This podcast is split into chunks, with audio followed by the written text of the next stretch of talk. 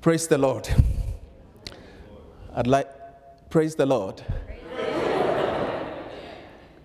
Amen.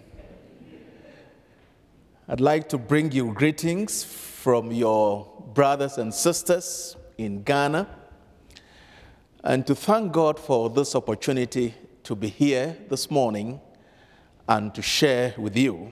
I'd like, in particular, to thank my dear friend and senior brother in Christ, President Tennent, and also his colleague, Dr. uh, Jessica LaGrone, for inviting me and the team for inviting me to share with you this morning. I don't take this lightly at all. And I'm thankful to God for life and for the gift of grace and for the privilege of sharing His word. So thank you for the invitation. Let us pray. Eternal God, we return to you thanks and praise this morning. We want to thank you for the gift of life and for the privilege of being in your presence. We pray in the name of Jesus Christ that as we speak and hear, your word alone will be spoken, your word alone will be heard. Take that which is of you and minister it to your people. Bring glory to your name and bless the ministry of your word. We ask this in Jesus' name. Amen. So, beloved people of God, it is heartwarming and a blessing to be here at this time with you. I'm sure a number of you are still savoring the blessings of the recent, recent visitation of the Lord's presence upon your community.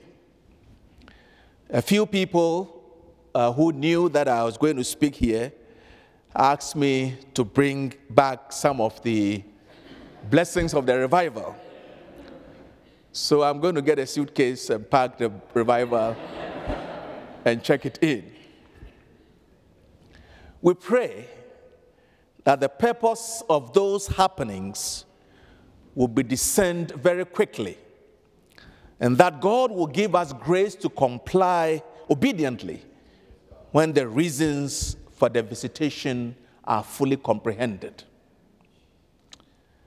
It is Paul who writes in 2 Corinthians 4 7, but we have this treasure in clay jars, so that it may be made clear that this extraordinary power belongs to God and does not come from us. My theme this morning is be thankful. Be thankful. I have a friend who is one of the most respected church leaders in Ghana. His name is Michael. And for 10 years, he was the leader of the largest Christian denomination in Ghana with many, many branches across the world including here in Kentucky. Michael, at the end of his tenure, for 10 years, as the head of this vibrant Pentecostal denomination, had to undergo surgery, a back surgery. He has ended up in a wheelchair the last 14 years. I've had the privilege of visiting him twice in Germany, where he now lives. And just about a month ago, I sent him a message to wish him well. He sent me a reply, and I'd like to read part of it to you on my theme Be Thankful. This is Michael, my friend.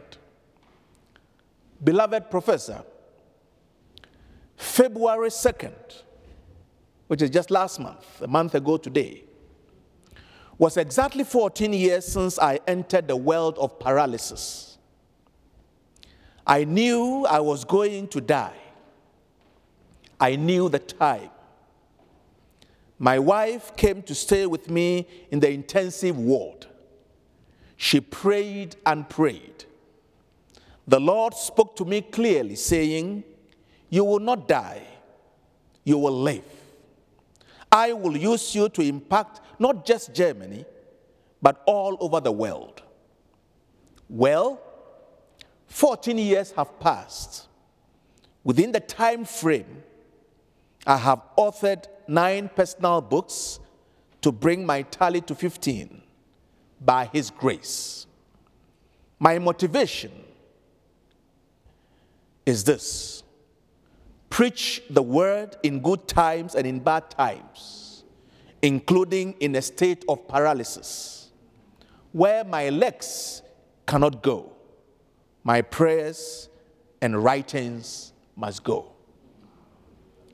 And the title of the book, which he wrote during this time of paralysis, is No Easy Road.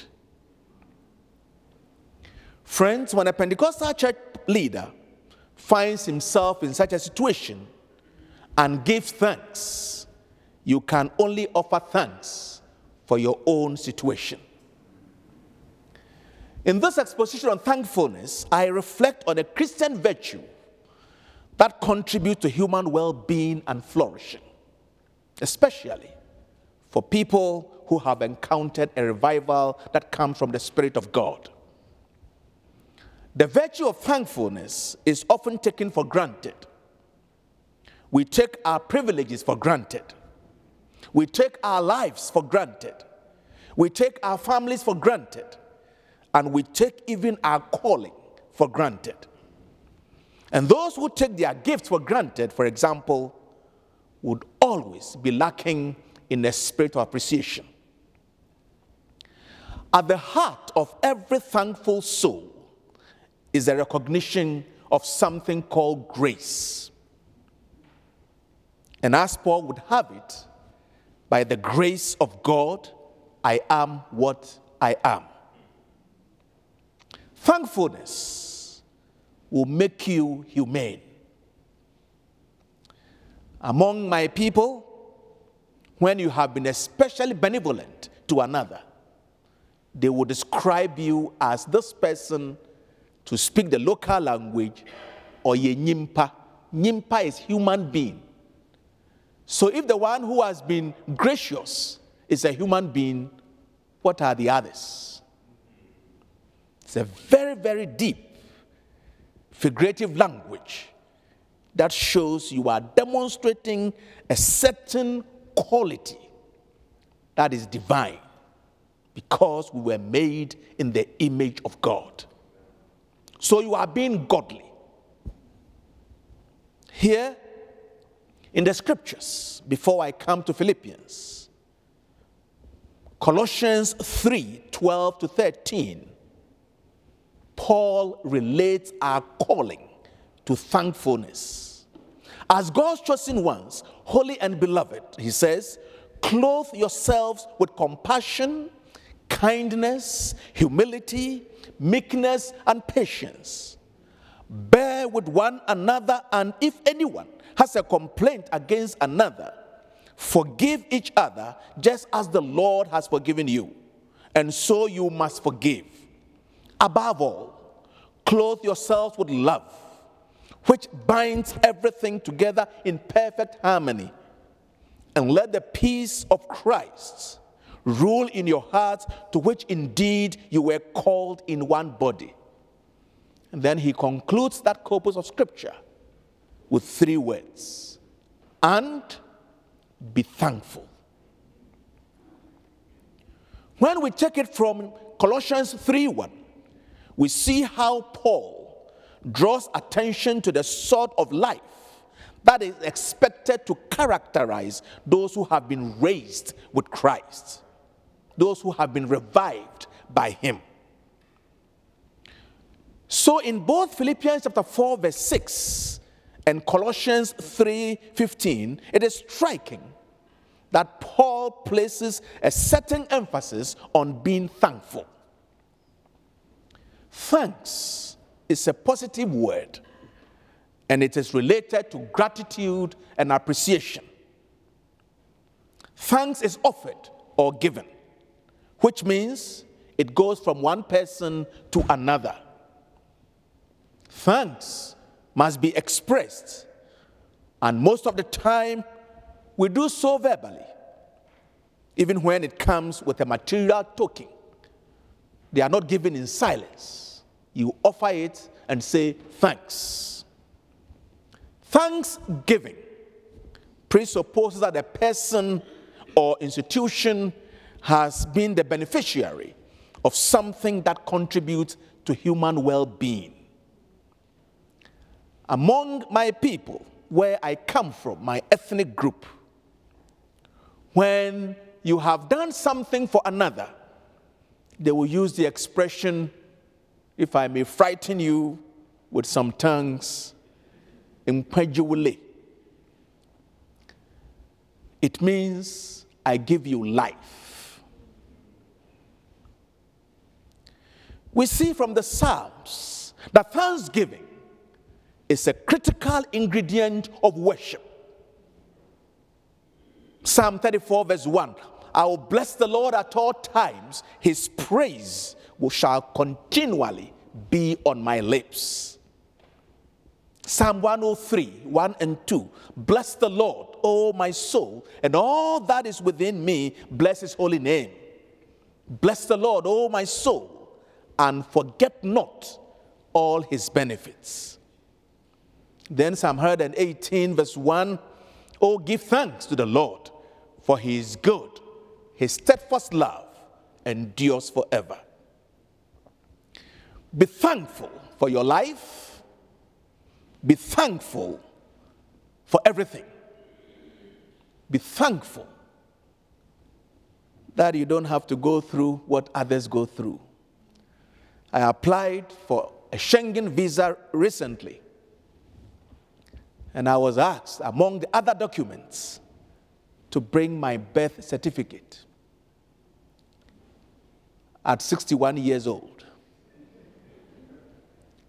And it wouldn't be my first trip to Germany. I have been there many, many times. And if you travel with an American passport, with somebody like me with a Ghanaian passport, you can tell the difference. So be thankful for citizenship. I was in chapel yesterday and did follow closely the prayer of confession. What I missed was any line that confesses, We have not been thankful. The experience of the Spirit must issue in thankfulness. So, if I may take you back to Psalm 103 and proceed from verse 3 to 5, it says, Who forgives all your iniquities? That is, your failures must keep you humble. Who heals all your diseases, who redeems your life from destruction, who crowns you with loving kindness and tender mercies, who satisfies your mouth with good things. So the benefits are effectively God's gracious blessings. And so the psalmist summarizes this in verse 5 when it says, Who satisfies your mouth with good things, so that your youth is renewed like that of the eagle. God gives you life, and you must be thankful. I am aware that it's easier to give thanks when things are going well, when you have a job, when you have good health, when you have a stable family. We give thanks when we receive gifts or help, money, a place to lay your head, when your aspirations are fulfilled, when you graduate. Pay attention to the news coming from Turkey and Syria. One image that struck me two young girls, both below the age of six, caught, caught on the concrete rubble and as the rescuers came, the older one, who must be just about five or six, says, Please rescue us. I will be your slave. Even as human beings, we give thanks when we appreciate the blessings we have benefited from others. It is precisely because there are challenges in life that in Philippians, Paul places thanksgiving within the context of supplications. He says, Be anxious for nothing, but in everything, by prayer and supplication with thanksgiving. Wrap your supplications to God in thanksgiving. Otherwise, you will go to God a bitter human being. Let your request be made known to God. To say be anxious for nothing means Paul is aware that there are concerns for which the people may be uncertain.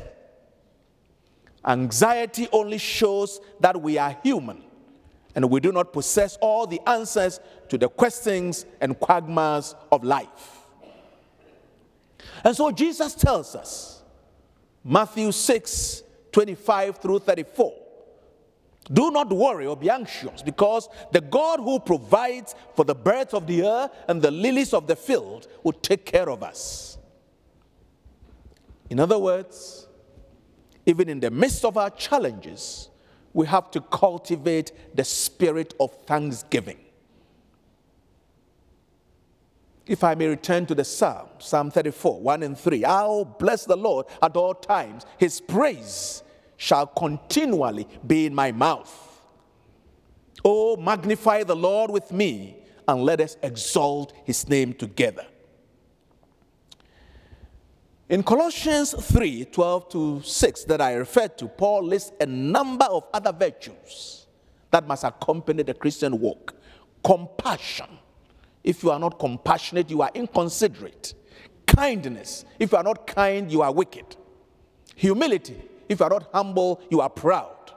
Meekness. If you are not meek, you are arrogant. Patience. If you are not patient, you are impetuous. We cannot embody these virtues if we don't have thankful hearts. And one of the most powerful stories of thanksgiving that we encounter in the scriptures is in Luke 17 11 to 19 is a story that is familiar the story of the 10 lepers. They were social outcasts, they were medical outcasts, and they were religious outcasts. It is these deficits that inform the extent of the gratitude of the one who returned to give thanks. So in Luke 17 16, we read, He prostrated himself at Jesus' feet and thanked him. And the Bible says he was a Samaritan. That is to say, he knew he was undeserving of the compassion that Jesus had showed. The other nine, presumably Jews, had taken their healing for granted. Thankful hearts do not come to God or attend to the things of life with an entitlement mentality. If you have an entitlement mentality, you can never be thankful. It's the same with the story of the Pharisee and the publican in the temple. We get an idea of this entitlement mentality from the contents of the prayer of the Pharisee. Present his curriculum vitae before God. God, I thank you I'm not like other people, thieves rogues, adulterers, or even this tax collector. And I can imagine him pointing to the tax collector in the temple. I fast twice a week, especially in Lent. I give a tenth of all my income. It is the same attitude we encounter in the elder brother, in the same Gospel of Luke, the story of the prodigal son who did, could not even bring himself to refer to this gentleman as my brother. This, your son, is what he said to his father. A spirit of ingratitude is driven by the absence of a thankful heart and a Pharisaic sense of entitlement. In the story of the ten lepers, the nine had the sense of entitlement. So, to return to Paul, be anxious for nothing, But in everything, by prayer and supplication, with thanksgiving, let your requests be made known to God. What does a spirit of thanksgiving do for you? What will a spirit of thanksgiving do for you? One, it will help you to uproot bitterness and hatred from your heart. A thankful spirit will make you content. Two, it helps you to focus not necessarily on the gift, but on the heart from which it comes. So you don't sit in judgment over the quantum you look beyond the physical gift to the heart from which it came. Third, thankfulness is healthy for human relationships because it is reciprocal. It builds up, it doesn't destroy. For a thankful heart will prolong your life, it will make your life meaningful so the, the leper who returned to give thanks was told, Get up and go your way. Your faith has made you well. Whatever the implications are, he got something, something extra that the nine did not get. Number five, a thankful heart will make you prayerful because you know that it doesn't depend on you. Be anxious for nothing, but in everything, by prayer and supplication with thanksgiving, let your requests be made known to God. A thankful heart always drive you to prayer. Thankfulness is not a human attribute, it has its source in God. And so Paul adds in Philippians 4 7 and the peace of God, which passes all understanding, will guard your hearts and minds in Christ Jesus. In other words, the final result of coming to God by prayer and supplication with thanksgiving is that the peace of God, which surpasses all understanding, immeasurable, guards your heart and your mind in Christ Jesus. It does not mean we do not have anxieties, but we are at peace because of the one who says, My peace I give to you, not as the world gives. So be anxious for nothing, but in everything by prayer and supplication with thanksgiving. Let your requests be made known unto God. It includes both the feeling of gratefulness and expression of that gratitude it means expressing thanks in the assembly of believers, glorifying and praising God for having transferred us from the place of darkness into his marvelous light in Christ.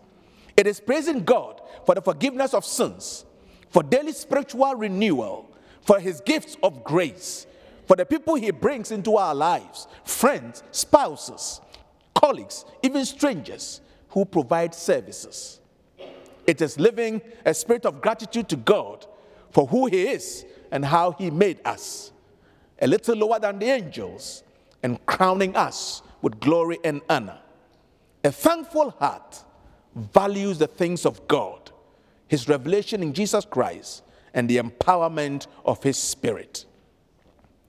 So, Paul would say in Colossians 3:14 to 15, above all, clothe yourselves with love which binds everything together in perfect harmony. And let the peace of Christ rule in your hearts, to which indeed you have been called into one body. And be thankful. Jesus Christ is the ultimate reason why we give thanks. And so Paul concludes that long passage in 2 Corinthians 9 on giving with the expression, Thanks be to God for his indescribable gift. That indescribable gift is Jesus Christ our Lord. We have heard of the revival that has occurred among you. And every such encounter ought to lead to one thing and one thing only a thankful heart and a thankful spirit towards a God of all grace who reaches out from heaven and pours his spirit into jars of clay. God bless you.